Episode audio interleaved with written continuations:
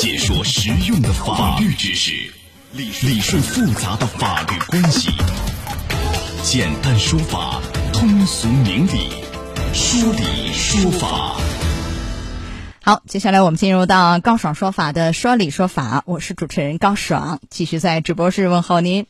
最近呢，小游戏啊，这个羊了个羊火爆全网啊，让众多玩家是着迷啊，不吃不睡也得玩这个羊了个羊。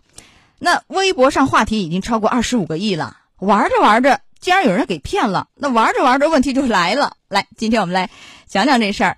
邀请到的嘉宾是北京市中银南京律师事务所左广红律师。那么在连线律师以前，我们先来关注一下到底是怎么一回事儿。近日，羊了个羊小游戏爆红，微信朋友圈等各类社交媒体上都能看到网友分享的相关内容。据统计，该游戏仅在微博上的话题累计阅读量已超25亿。据了解，羊了个羊是由北京简游科技有限公司开发，是一款闯关消除类小游戏。玩家们发现，在游戏中，如果想要过关，就要借助游戏道具，而要想获取游戏道具或复活继续通关，则需要观看广告。对此，大多数玩家表示理解，但也有玩家发现其中涉及到一些贷款和涉嫌虚假宣传的广告。玩家，但是我很介意的是，他很多游戏不实广告，就是他那个推荐的那个广告里面说这个游戏怎么样怎么样，你点进去以后它不是这样子的。据江苏新闻9月28号的报道，常州的严女士报警称，她在玩羊了个羊游戏时，为了获取道具观看了一则贷款广告，有资金需求的她便按指引下载并注册了一款贷款 APP。他见贷款 APP 显示有余额，为了提现，就按照客服指引累计转账9万元，之后意识到被骗。此外，游戏玩家倪先生发现，羊了个羊与一款国外游戏公司2020年开发的游戏 3 Tiles 的界面和玩法基本一致。就涉嫌抄袭 3 Tiles 一事，中新经纬记者联系到北京简游科技有限公司，公司相关负责人否认羊了个羊抄袭 3 Tiles。该负责人表示，羊了个羊的游戏使用的是最基础的游戏玩法，如果连成3个的玩法就算抄袭，那这样的游戏也太多了，用户自然有自己的判断。就此事， 3 Tiles 的开发团队 Apps You Love 独家回应江苏新闻广播记者时表示，在游戏开发过程中，抄袭是一个常见的问题，其他公司抄袭他们的游戏已经不是第一次了，这很令人不快。大家听到的是来自于江苏新闻广播的记者梁振华采写的调查报道。那么羊了个羊你玩了没有呢？玩的怎么样呢？大家可以登录到大蓝鲸客户端，找到 Live 互动专区啊，也可以在首页的主播号专区点开以后，看见我高爽，点关注就可以发帖留言参与互动了，谈谈您的这个体验啊。来，左律师，您玩了没有啊？羊了个羊没玩，真没玩，我也没玩啊。是这样，这个羊了个羊啊，据说第2关特别难过啊，难度非常之大。现在有什么样的问题呢？玩家就发现，在玩的时候，如果想过关，就要借助那个游戏道具；而要想获取游戏道具呢，或者复活，要继续的去通关，然后呢，需要看广告。哎，这个弹窗广告好像不是想弹就可以弹的吧？是不是？你这随意弹违法吗？随意弹不违法，但是呢有要求，因为这个是小程序，因为按照广告法的规定，如果是网页上弹窗的话，首先你要设置一个明显的提示，同时呢要设置一个关闭的那个窗口，不能够影响啊这个使用者对网页的使用。但是我觉得其实你无论是广告法也好，还有今天有一个规定啊，就是国家的网信办、工业和信息化部还有国家的市场监管总局联合发布的叫《互联网弹窗信息推送服务管理规定》。哎，巧得很，从2022年9月30号也就今天起实施。其实我看一下它，我感觉不应该仅仅指的是一个网页的问题，应该囊括所有的我们玩的这样的小程序也好啊 APP 也好，它其实都有类似问题嘛，应该它这个外延似乎应该更大。如果你随意弹，是不是就有可能涉嫌违法呀？这倒不是违法的问题，实际上说白一句话，这是一个叫损害了消费者的正常的使用权益，但是一个小问题，为什么呢？它这个是要，事实上它是通过这种广告来牟利的。你如果说你不让它弹出广告的话，它就没有牟利的来源，它就没有动力来开发这个软件了。但是其实他这样的随意弹这个广告就侵权了吧？这侵的是玩家的什么样的权益啊？啊，实际上很简单，你可以不玩。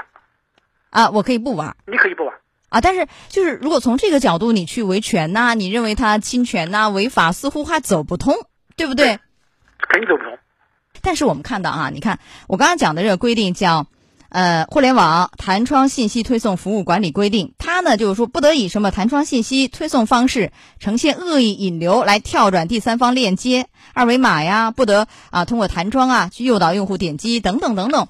但是我们看到，你看就是有人就玩这个羊了个羊，哎，严女士吧，刚刚小片大家也听到了，为了获取那个就是道具来观看一个贷款广告，完了以后下载安装 APP， 结果被骗9元。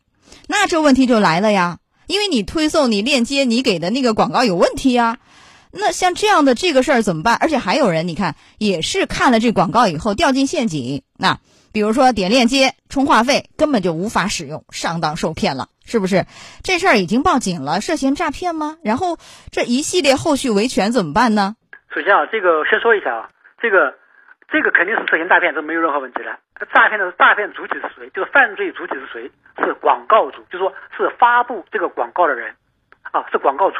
广告主的行为构成诈骗了。但是呢，羊了个羊的运营方，这个软件的这个运营方，他充其量只是一个广告的发布者，他的行为啊，如果说他是明知的啊，明明知道这玩意儿是涉嫌诈骗了，他还协助他啊，帮助他这个推送广告，那共犯了。那没任何问题，但是从这个里面看不出来。